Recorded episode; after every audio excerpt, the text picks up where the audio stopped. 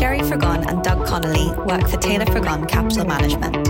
All opinions expressed should not be relied upon for your individual investment advice. This podcast is for general informational purposes only.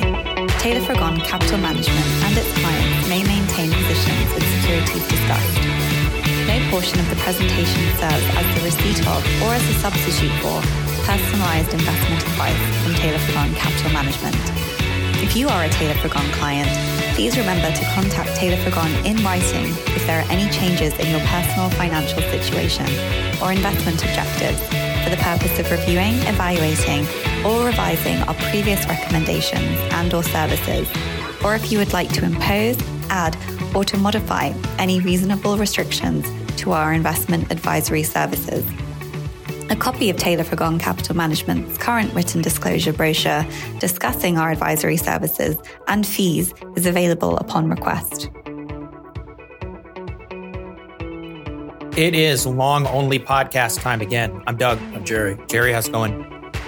Good. How's it going? Do I know? Yes, You know, I know. you've seen how much I've been in the office. More importantly, how much I've not been in the office. I'm not going to comment on that. So it- I'm reminded of a story. Look, our podcast schedule is Tell all me a messed up. story. Okay. Our podcast podcast schedule is all messed up. What's that? What movie is that from? Tell me a story. That's um. No, I don't know. It's, what, what movie? It was Eddie Murphy. And Pluto Nash. no, Oh. it was the one with Nick Nolte. Now I can't remember the name of the movie. Eddie Eddie Murphy and Eddie Murphy and Nick Nolte in.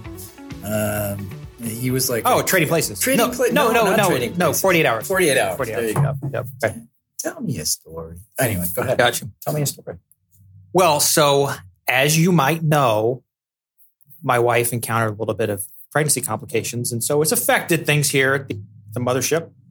And uh, All is well, however. all is well, yes, everything's. But you know, these things happen when you have your sixth kid, uh, seventh pregnancy. So, uh, and we are, uh, you know, dealing with it. Everyone's great, so that's good. And and every and so I've been. You guys are giving me a lot of leeway to do everything I need to do, which is awesome. Friends, family stepping up. It's it's good, but I'm having to switch gears a lot, and so I'm probably you know that's that's the that's the pain. I'm not necessarily overworked, just switching gears from one thing to another. And I'm reminded. I heard the founder, one of the founders of South by Southwest, speak. Um, Louis Black. That's the Austin. Yeah, thing, when I was yeah. when I was in college, Louis Black's his name. I'm certain he has nothing in common with either of us. Uh, I think he's deceased. But anyway, Fortunately, that's not something he has in common. yes, exactly. It's, we're we are very much alive. And he was talking about the early days of getting this, like here in Phoenix, which the Phoenix New Times, which is the you know liberal weekly Mhm. entertainment rag, and then in Austin, it was the Austin Chronicle, which basically begat a lot of those people beget South by Southwest. And he was talking about the early days, of the Austin Chronicle, and everything like that. And he was he was saying that they really relied on speed, you know, like the medicine speed, you know, like to get to get up, you know. So again, not in common with us. But he's talking about one of the curious things about this is you're up all the time and you think you're productive, but you're really not productive at all. Mhm. And he's like, you're so you're basically, oh, I'm so productive. And meanwhile, you're doing like, you know, a quarter of the average work and and two times the time is the so So that's where you feel you're that's at. kind of where, where I feel I am. So that's kind of where that's about distractions cause that. distract. They do distractions. That's why I'm uh, delegating as much work to Cameron as possible. I thought you were delegating it to me. so uh, I'm the middleman in our company. You know, it, someone tells me to do something, and I tell someone else to do it. So, you do that very well. yes, exactly. I've. I think the only reason I'm around is I'm using. So, and I also know how to edit the podcast. That's true. That's true. I have no idea. All right, let's get started. So this week we're going to talk about the blow up at FTX. It's on everyone's mind. Yes, it is. Well, I don't know about everyone, but everyone, eh, eh, certainly everyone in our business are talking about it. And I'm getting questions from people that you might not normally get these kinds of questions. So I think it's gone relatively mainstream, which is surprising in a way because of who's behind it. You'd think it would have been buried by now. Well, yes. what do you think? For me, there's there's you know the CNBC version of the story, but obviously there's also a political aspect of the story that isn't fully being explored, and which means we might never know the full depths of it. Do you, I tend to think that's right. I don't. I think this goes much deeper. Uh, there's lots of of suggestions. I don't even want to say evidence because I don't know. I mean, I'll, I'll preface all of this with I don't know.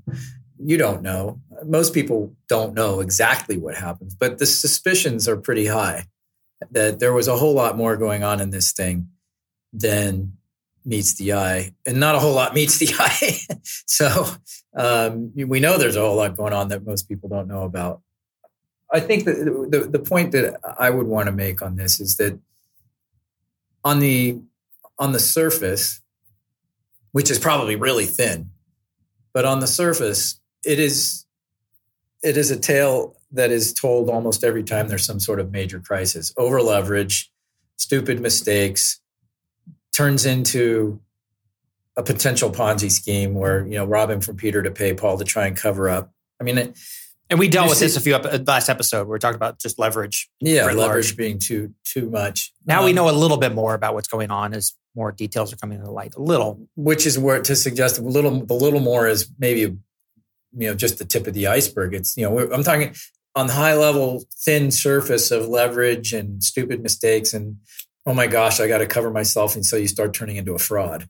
Um, that's so that's repeated so many times throughout history and almost every major you know financial markets debacle is centered around the use of leverage in bad ways and this is no different so and I, and I think it's really important to separate out crypto and blockchain more than ever i mean we've talked about separating it out from a whole lot of um, issues that have come up over the last you know couple of years or more let's say in the crypto world where we've said, well, you know, separate out crypto, just even just basically separating out separating out cryptocurrencies per se and tokens and blockchain, you know, or Bitcoin and blockchain. I mean, it's all you know they use it, but the, the importance of there being a uh, um, you know there's a technology behind this that's that's super important and there's use cases for it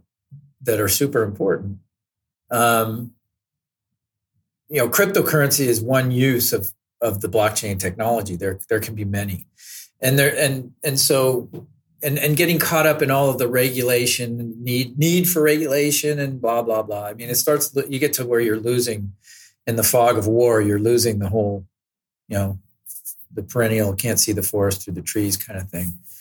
This is, I think, this takes this to a whole nother level on that in that realm. And that this is not about crypto. It's not about blockchain. This is just plain old fashioned, at best, stupidity, maybe, um, you know, underhandedness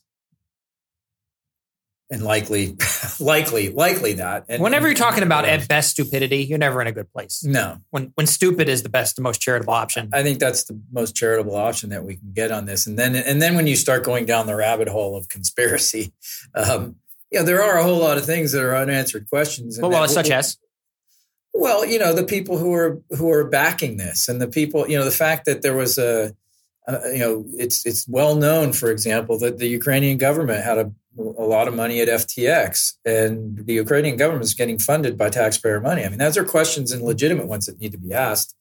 And I don't know that they're ever going to get asked in the right setting, or certainly I don't expect they'll ever even get answered. But not going down that rabbit hole. The purpose for now is making sure that we separate out crypto and blockchain from what's going on with FTX. I mean, in many ways, whether it's FTX or Voyager or, are these high, you know, uh, was it BlockFi now? You know, these high profile, you know, failures. I guess Genesis is potentially going to, you know, go BK.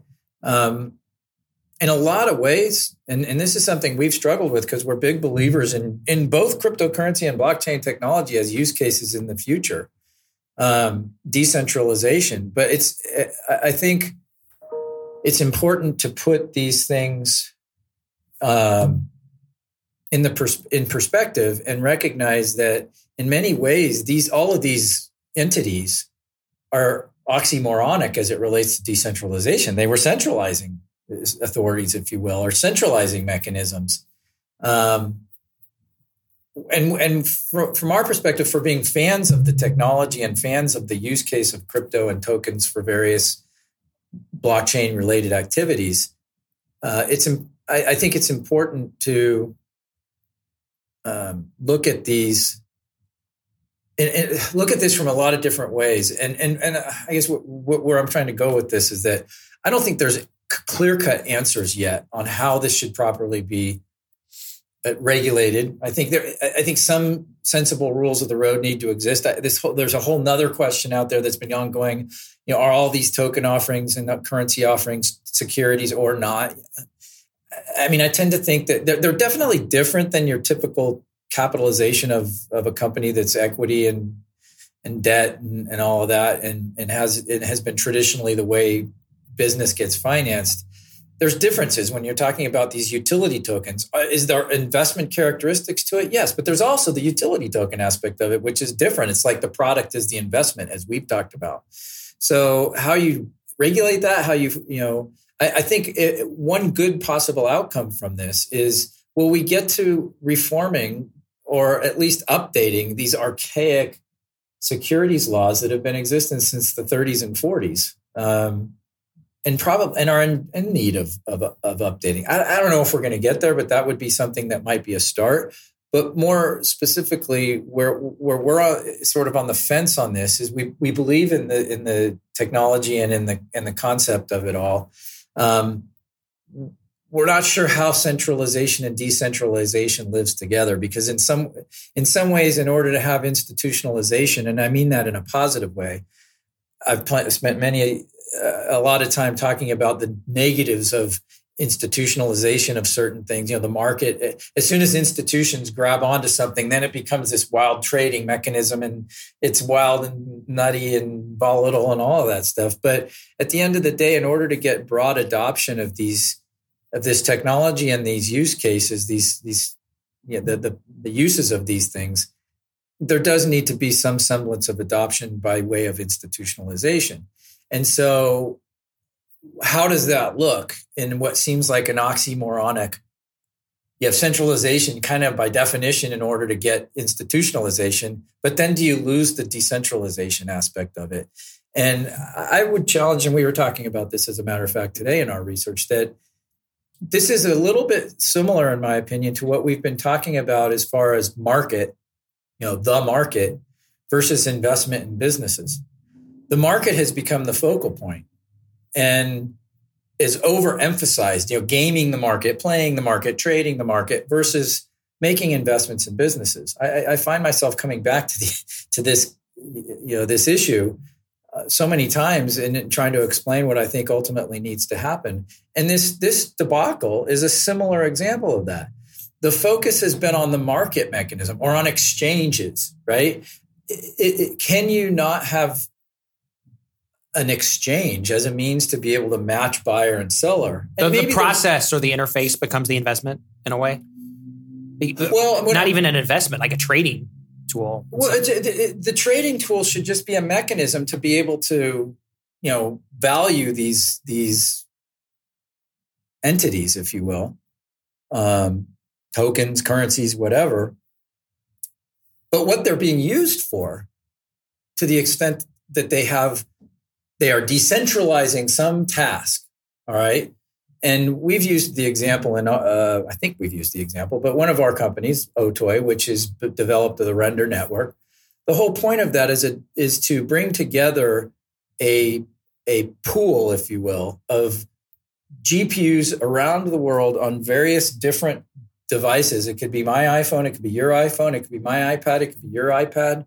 Um, it could be Amazon web services and the GPUs that they have available there as nodes in a network that's literally dispersed and decentralized throughout the world. Like the Hubble telescope or something like that used to be. I think that was the thing. Well, so that no one going down yeah. causes the whole thing to go down. And in fact, that's decentralization. So therein, there's a difference between the centralizing aspect of an exchange allowing you to be able to transact in dollars for render tokens and render tokens for dollars and vice versa. And the render token having smart contract capabilities attached to it and i won't get into it it's very complicated in many ways which is why it requires some level of of programming in that in that whole crypto token world that that that the render token lives in. And but point being is that that's just a mechanism to be able to allow for a decentralized network of gpus out there in the world. And there's umpteen and i mean you know almost you can make an argument for an infinite use cases where the mechanism to be able to allow you to transact in those things that can have some level of centralization perhaps if you will or or a, meet, a meeting area like an exchange where transactions take place. Think New York Stock Exchange, okay? In the day when, back in the day when people transacted in stocks and then the stock certificates were re registered and sent to you and you held on to them yourself or you, you know, kind of like a, a, crypto wallet or you put them in your, your, your safe or whatever, um, maybe even a safe deposit box at a bank, lo and behold, right?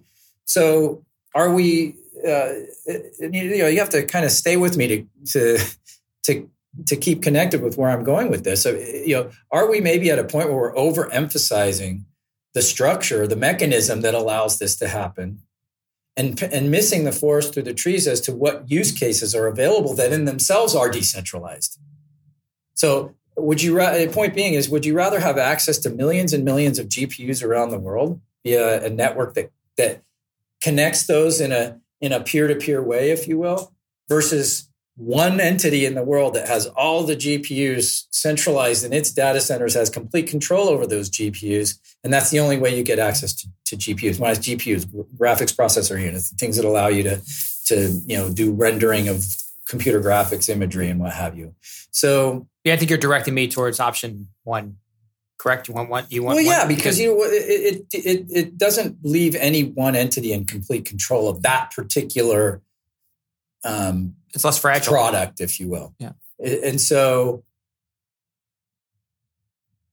bottlenecks, fragility, fraud. I mean, all these all things. those things that, that can come when there's a, there's centralized control. Um, the the comment the, the, the concept of Bitcoin in and of itself was there's no central bank that's controlling things. It's just literally the market. When bitcoins are needed to transact, then miners go to work and prove a transaction between two entities, and then once it's proven or you know verified, then you know the, the, it goes on the chain and it's forever on the chain, and those bitcoins are created. And so, well, on on that note, though, what Bitcoin in in a way is anti anti leverage inherently because you're not even supposed to be it's not a, it's not it's supposed to undercut the fractional or be an alternative to this fractional banking which correct, and i mean in a way dollars are leveraged by nature. So yeah, so I, I mean I'll, i guess what i'm this is and and i can i grant you that we're getting into the weeds here but this is i'm trying to make my point that all of what we're hearing right now about this nonsense going on with ftx and the like horrible as it may end up being as far as you know everything from fraud to God forbid, conspiracy, um, misses the whole point of what the promise of blockchain and there and then and the token tokenization of transacting mechanisms to allow you to be able to transact um, in in whatever it is that you're that is decentralized did well, I, did I lose everybody? I might have. I don't know. Do you think? Well, first of all, my eyes were glazed over at the beginning of this. So they were, but, but that's because you're up on exactly. But, but it sounds to me like what you're saying is that this was just this was opportunism in a, in a way, and it was going to happen. And the and this is this isn't a problem. at best. At, at, best, yes. At best. At best. Uh, this is a problem with humans and centralization and exchanges, not necessarily a problem with crypto inherently. Well, and some would argue that it, it, it, it this gets starts getting into the conspiracy things, but some are arguing that it actually was, you know, part of a process that was trying to sort of dethrone, you know, the whole crypto world and and um, you know somehow bring a you know a global you know stable coin to market as a means to to do that and I mean, I, I think that that that all may be true. We'll, we may or may not find. I, I kind of think we won't find out. Um, in a way, I'm kind of surprised we're hearing as much about the story as we are, because it don't you don't have to go very deep before you get suspicious and think there's a lot more going on. I think it, I think that shows just how twisted this whole thing was. Is that you know the powers that be that stand to potentially you know be hurt because of the revelation of all this. E- even they, who uh, you know have pretty significant control on media and what have you, have been unable to to flood, stem the tide, close the floodgates, if you will. So, you know, I, I think reasonable people can sit can sit back and say, yeah, there was probably some really uh, ugly stuff going on beyond what we're even imagining in in some ways. Um, there's just too many ties in the wrong directions that go very deep in all kinds of different, you know, uh, into different institutions from government to corporate to underworld to whatever. Um, some would argue this. Government, yeah, exactly. Government, corporate, underworld. Yeah, you're just. I heard the same thing three times. Yeah. um, so, I think that, you know we can we can leave it at that. As far as I, I think, it's just very important to separate the two, and that and at the end of the day, what's happening with this is nothing, really nothing to do uh, with with the, the, crypto ecosystem and, and blockchain and, and, what have you. That's that's the message I would want to get out. All right, so. and that's from someone that still feels as though we're we're wading our way through this. I, we believe that it's a, it's a future benefit, but can't say for without a doubt how this is going to look ten years from now. Although let's just say the death of of Bitcoin and crypto is much you know overhyped. Yep. Well, my my opinion, and I stole this from someone else, but if crypto could be killed, it would have been killed by now. That's that's kind of what I keep coming back to. Not to say it Probably. hasn't been a very rough year. Probably, and I, I would say that anybody who is reasonable, and again, I keep saying that because it just seems like we're faced with unreasonable people all over the place.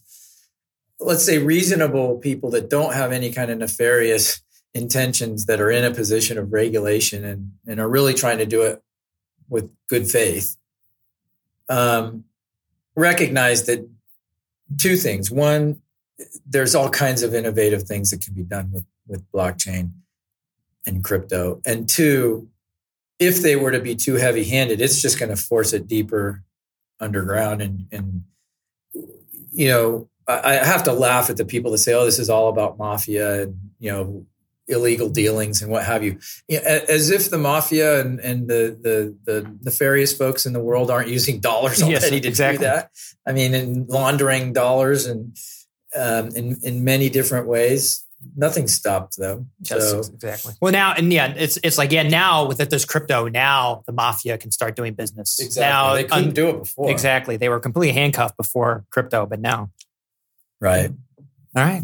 Well, with uh, the underground mafia, the government, we'll uh, leave it there. So That's good. I'm Doug. I'm Gerry.